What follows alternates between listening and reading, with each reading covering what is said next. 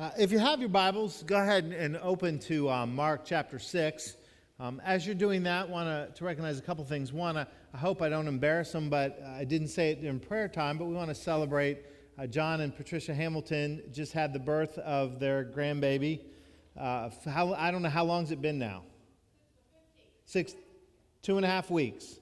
And I don't have any of the specifics, so you'll have to ask them about measurements and size and all of that. But we certainly celebrate that for them. Um, as they were away up in, up in Chicago. And then um, also, for, for your prayers this week, this is in your bulletin, but tomorrow morning at 10 a.m., it says p.m. in the bulletin, but at 10 a.m., we're going to uh, be meeting here. A lot of uh, parents. We've got 28, as I've told you, 28 young people that are going to be going to camp. Uh, three adult leaders that will be staying for the week. Tony is going to be, my wife Tony will be there. Julie's going to be staying, McNaughton's going to be staying for the week. And um, uh, Hildy Benedict, am I remembering, um, is staying for the week with the kids. So they'll be there. So we'll have 31 folks from the church that are going to be at camp this week.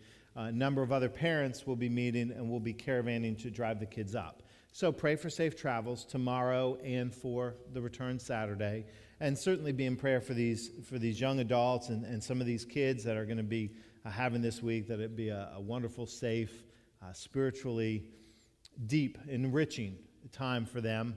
Uh, it's, it's always fun, especially with some of the, the younger ones. Sometimes it's their first week, first time doing this. And uh, it, it's interesting, every once in a while, we'll have a, have a kid that, that will go. And Monday or Tuesday, you know, all we hear is that they want to come home. You know, they want to. And a lot of times, they're the same kids by Saturday that don't want to leave. So, um, so anyway, we pray, we say, pray safe travels. Now, some of us, there is an additional need because um, both my kids, Ryan and Cassie, they'll be at camp. Tony, my wife's going to be at camp. Um, seriously, y'all are pathetic. Um, now, as a church, we occasionally provide meals for people in need. And no, no, no. I put a menu together if anybody wants to sign up. Um, Sorry. All right. Um, that's okay. I'll take your laughter as your lack of pity. So, um, anyway, so, so do keep all of that, seriously, all of the, the rest of it in your prayers this week uh, for, the, for these kids and young adults. Uh, now, turning to, to our scripture this morning, we're in Mark chapter 6. I've extended uh, the, the portion to read, um, not just 1 through 6, but I'm actually going to go through verse 12 this morning. So let's just begin by hearing uh, these words from, from the Lord this morning. It says, Jesus left there and went to his hometown, accompanied by his disciples. When the Sabbath came, he began to teach in the synagogue, and many who heard him were amazed. Where did this man get these things? They asked. What's this wisdom that has been given him? What are these remarkable miracles he is performing? Isn't this the carpenter?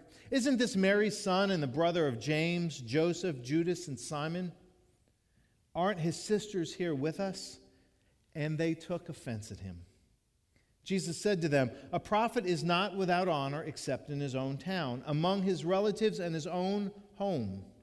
He could not do any miracles there except lay his hands on a few sick people and heal them. He was amazed at their lack of faith. Then Jesus went around teaching from village to village. Calling the twelve to him, he began to send them out two by two and gave them authority over impure spirits. These were his instructions Take nothing for the journey except a staff no bread, no bag, no money in your belts. Wear sandals, but not an extra shirt. Whenever you enter a house, stay there until you leave that town.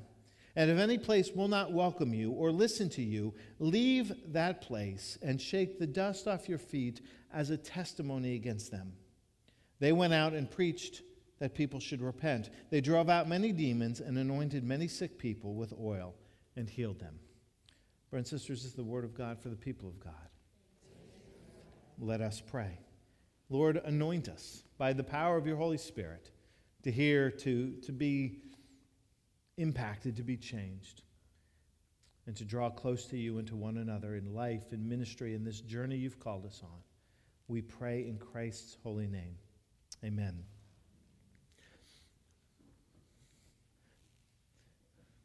I'm going to begin with a single word. And I want you just to think about the first thing that pops in your mind when I say this word. And the word is Titanic. Titanic. Now, the word is an adjective. It means large, enormous, uh, huge, gigantic. But I'm going to bet that most of us do not think of it when we first hear it. We don't think of it in, in, as an adjective. We don't think it as, as descriptive, descriptive of an abstract idea. But we concretely locate it in its identity as a noun. And that is, we think of what? The ship, right? We think about the large ship, the ocean liner, that on its maiden voyage in April of 1912 sank and took to a, a watery death 1,500 of its passengers. We think of the movie we've seen, the, the stories we've read, the museum maybe you've been to, whatever it is. We identify it with that specific moment, in that specific place, in that specific time, and with that specific identity, that ship. And it's interesting because the word has come to, to mean, it's funny, we now use words to describe the word that is meant to describe other things. We use adjectives to describe the adjective, which has for us become a noun. And those adjectives, and, and the Titanic has come for us to represent um, human arrogance. It's come to represent folly. It's, it's come to represent failure. It never completed its maiden voyage.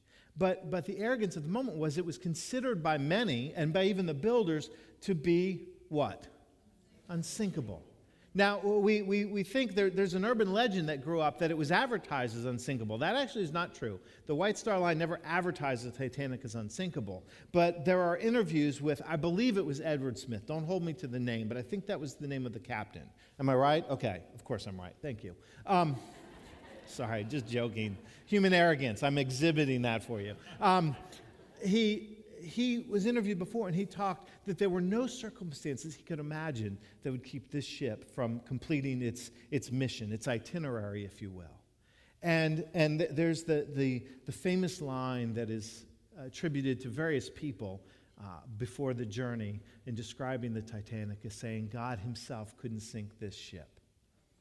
And, and again, I don't, there's, there's no certainty that that was said, but there was certainly a, a mentality around that that this idea that, that this ship um, could not be sunk. And we know that this grand um, marvel of, of human ingenuity and technology and, and um, luxury was brought down by an ice cube. A big ice cube, but, but, uh, but uh, or, or uh, an iceberg. Yeah. But, but the idea was it reminds us of the the foolishness of believing any human endeavor or any of our human experience is beyond the possibility of failure. That, that anything in our human experience is, is beyond the potential that, that it could fail or that, that we could fail. A couple years ago, there was a movie, it was on um, HBO, and it was um, a, a, kind of a, it was about the, uh, the, the banking crisis of 2008 uh, Henry Paulson, U.S. Tre- uh, Secretary of the Treasury, and the, the collapse of Lehman Brothers that led to the collapse of, of the, the, sub, the mortgage industry and the, the secondary markets. And, and, and all of that happened within banking and, and the economy that, that kind of triggered in, in 2008. You may not be familiar with the circumstances, but we all lived through the, the reality. We saw property values plummet building came to a stop. We saw it here, here in Parrish as, as all these planned communities hit the wall. And, and we all lived through that. And it was, it was kind of our version of the Titanic. And, and the interesting thing was that um, the movie that was made by HBO was based on the title of a book. And the title of the book was, and the movie was Too Big to Fail. Because there was this mentality that these entities, these industries, these um, markets, they, they were too big. They couldn't fail. They couldn't let us down until they did. And, and we all experienced the reality of that. And, and the point is, we know life teaches us that, that as human beings, we are limited. We're imperfect. We're, we're, um, bound in by our own frailty, and that nothing we do and nothing we touch is beyond the possibility to fail. Dynasties rise and fall, businesses come and go, technology gives way and fades away. That, that's part of the human experience. The only truth, or the only person, power that is beyond that limitation is God Himself. The one who is created is above creation. And God is not bound by our limitations. God is not bound by our possibilities of failure until God chooses to be. Until God chooses to be. And God chose to be. And Mark 6 is one of the stories in which we see the reality of that. A God who is above and beyond all of creation, who stepped into human experience, became incarnate, God with us. That's Jesus, who in his humanity accepted our frailty, accepted our limitations, and accepted the reality that he too could experience the pain of failure. Now, that's not a way we normally ascribe it. It's not an experience we normally ascribe to Jesus, but Mark 6 is about that kind of an experience. Mark 6 is about his, in his ministry, it tells us that in his ministry, as he's been teaching and he's been healing and he's been doing all these miracles, Jesus has a pull, he has a passion, he has a love for all people, but he feels compelled to go back to his own hometown, the place where he grew up, the people that he knew the best, the most, that he loved maybe deeper than, than all others. And he goes back to his hometown, and they are, and the scriptures say they're amazed by him. It's interesting how it begins. It says that when he began to teach on the Sabbath, those who heard him were amazed by his wisdom and his words, this, this carpenter's son that they had seen grow up.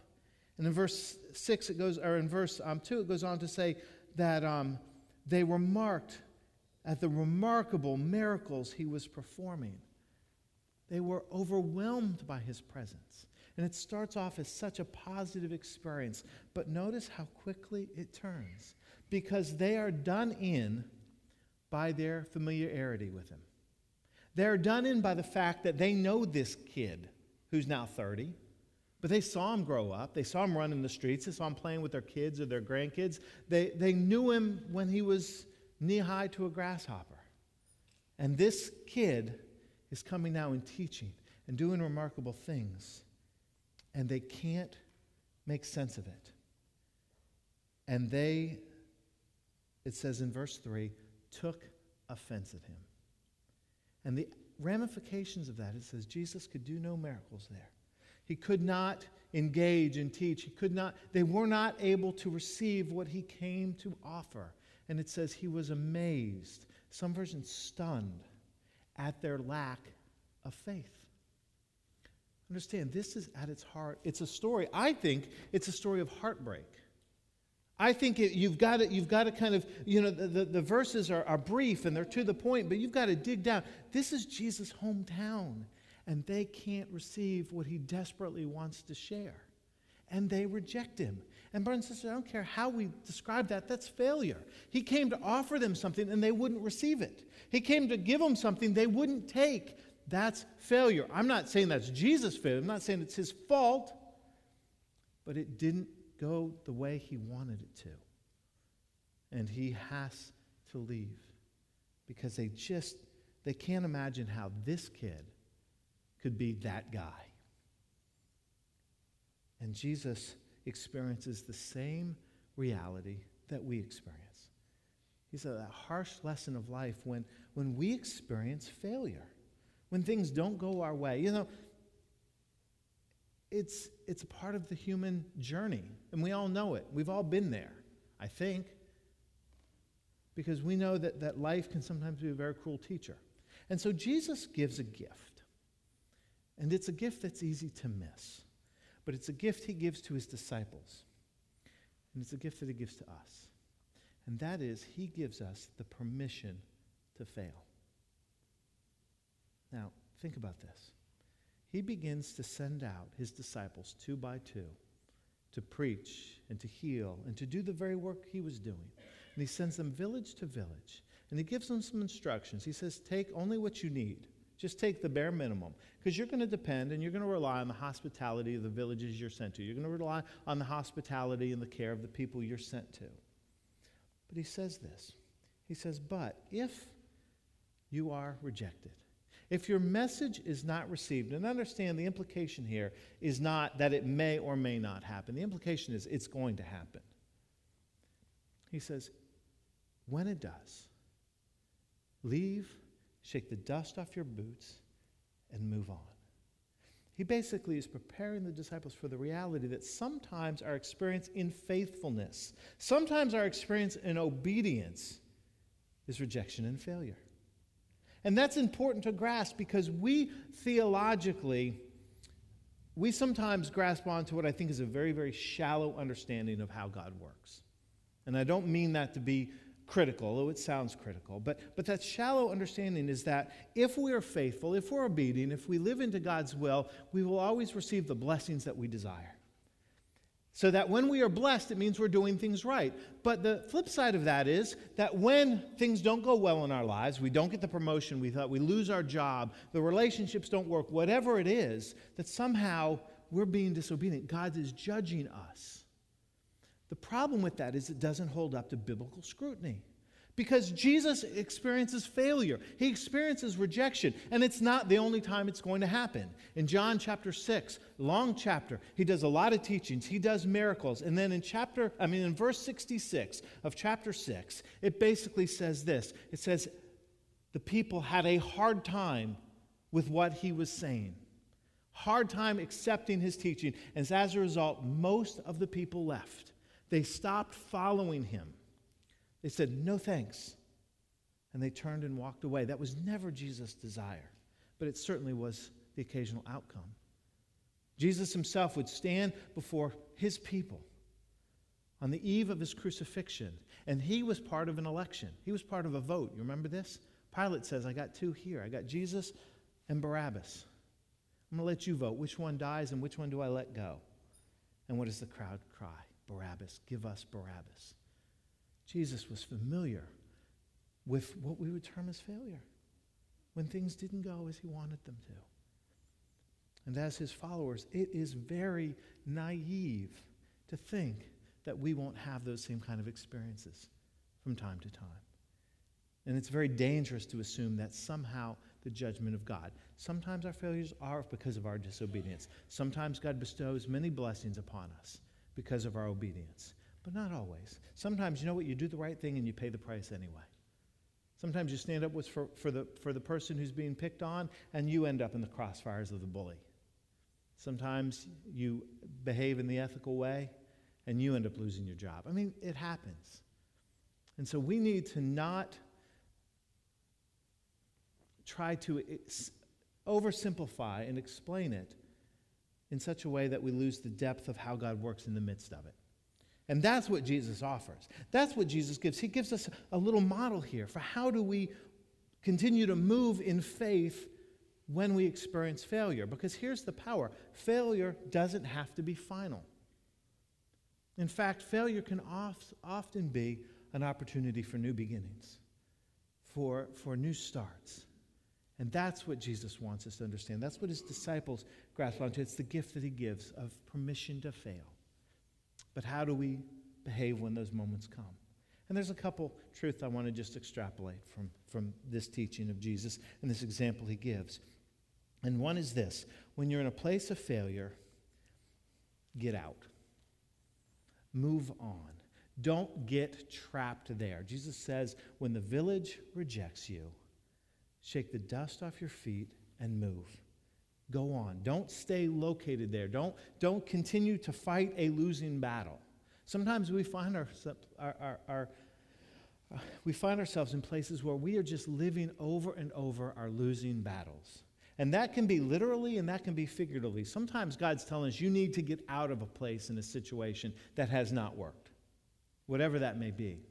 But I think most of the time, what happens for us is it's not that we're still physically in that place, but we don't let it go emotionally and mentally and spiritually. We continue to live our failure over and over and over again. We continue to relive the experience, to relive the, the, the, the pain, to relive the, the anger, to relive the emotion over and over and over again. And we never shake the dust off and move on.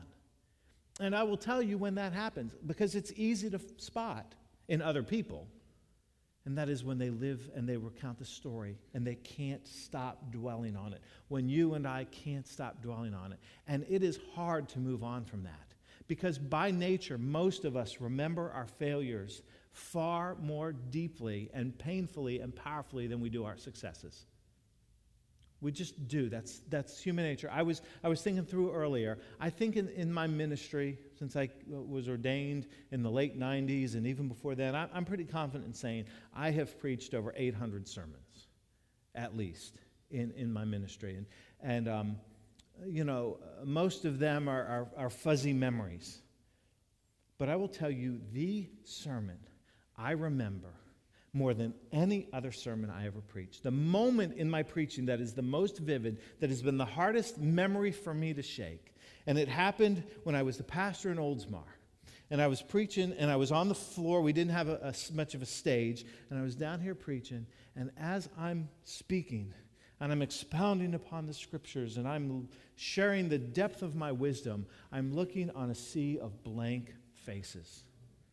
And I'm realizing, because you don't know, but there's an internal dialogue that is going on every time I stand up here and preach. Right now, there's an internal dialogue. I'm, I'm receiving feedback from you. I'm reading faces. I'm trying to see how well I'm connecting. I mean, this is, this is a relationship, even though I'm doing all the talking. Uh, this is a relationship we're in right now. And I knew in that moment that nothing I was saying was connecting. That nothing, that my words were just not landing, that the, the thoughts I'd put together were not communicating effectively, and it was not because the people were missing the wisdom. I just hadn't done a good job. It just was a dud of a sermon. And I remember that moment more than anything else. And I remember because I pulled the ripcord. Nobody knew I did this, but I pulled the ripcord. When a pastor pulls the ripcord, what that means is he or she wraps it up. I cut the sermon about halfway halfway through what I'd prepared, and I just said, let's go to the Lord in prayer. You know, I did the, the ending, and I was done because I knew that I could keep on going. Nobody was getting anything out of it. It was a failure. I had failed to do what I'd been called to do. I was called to communicate God, and I communicated nothing. Here's the thing I know I've preached good sermons, but I don't remember them. But I remember that one. I can't forget that one. And when I found, find myself doubting, and playing that mental game, I get trapped in that loop. And, it, and, and there's, a, there's, there's positive drives, there's positive reasons to remember that and to learn from it. Let's, let's not make the mistake of assuming that all our failures mean we're a victim of somebody. Sometimes our failures are our own doing and our own shortcomings. But I find myself trapped in the village.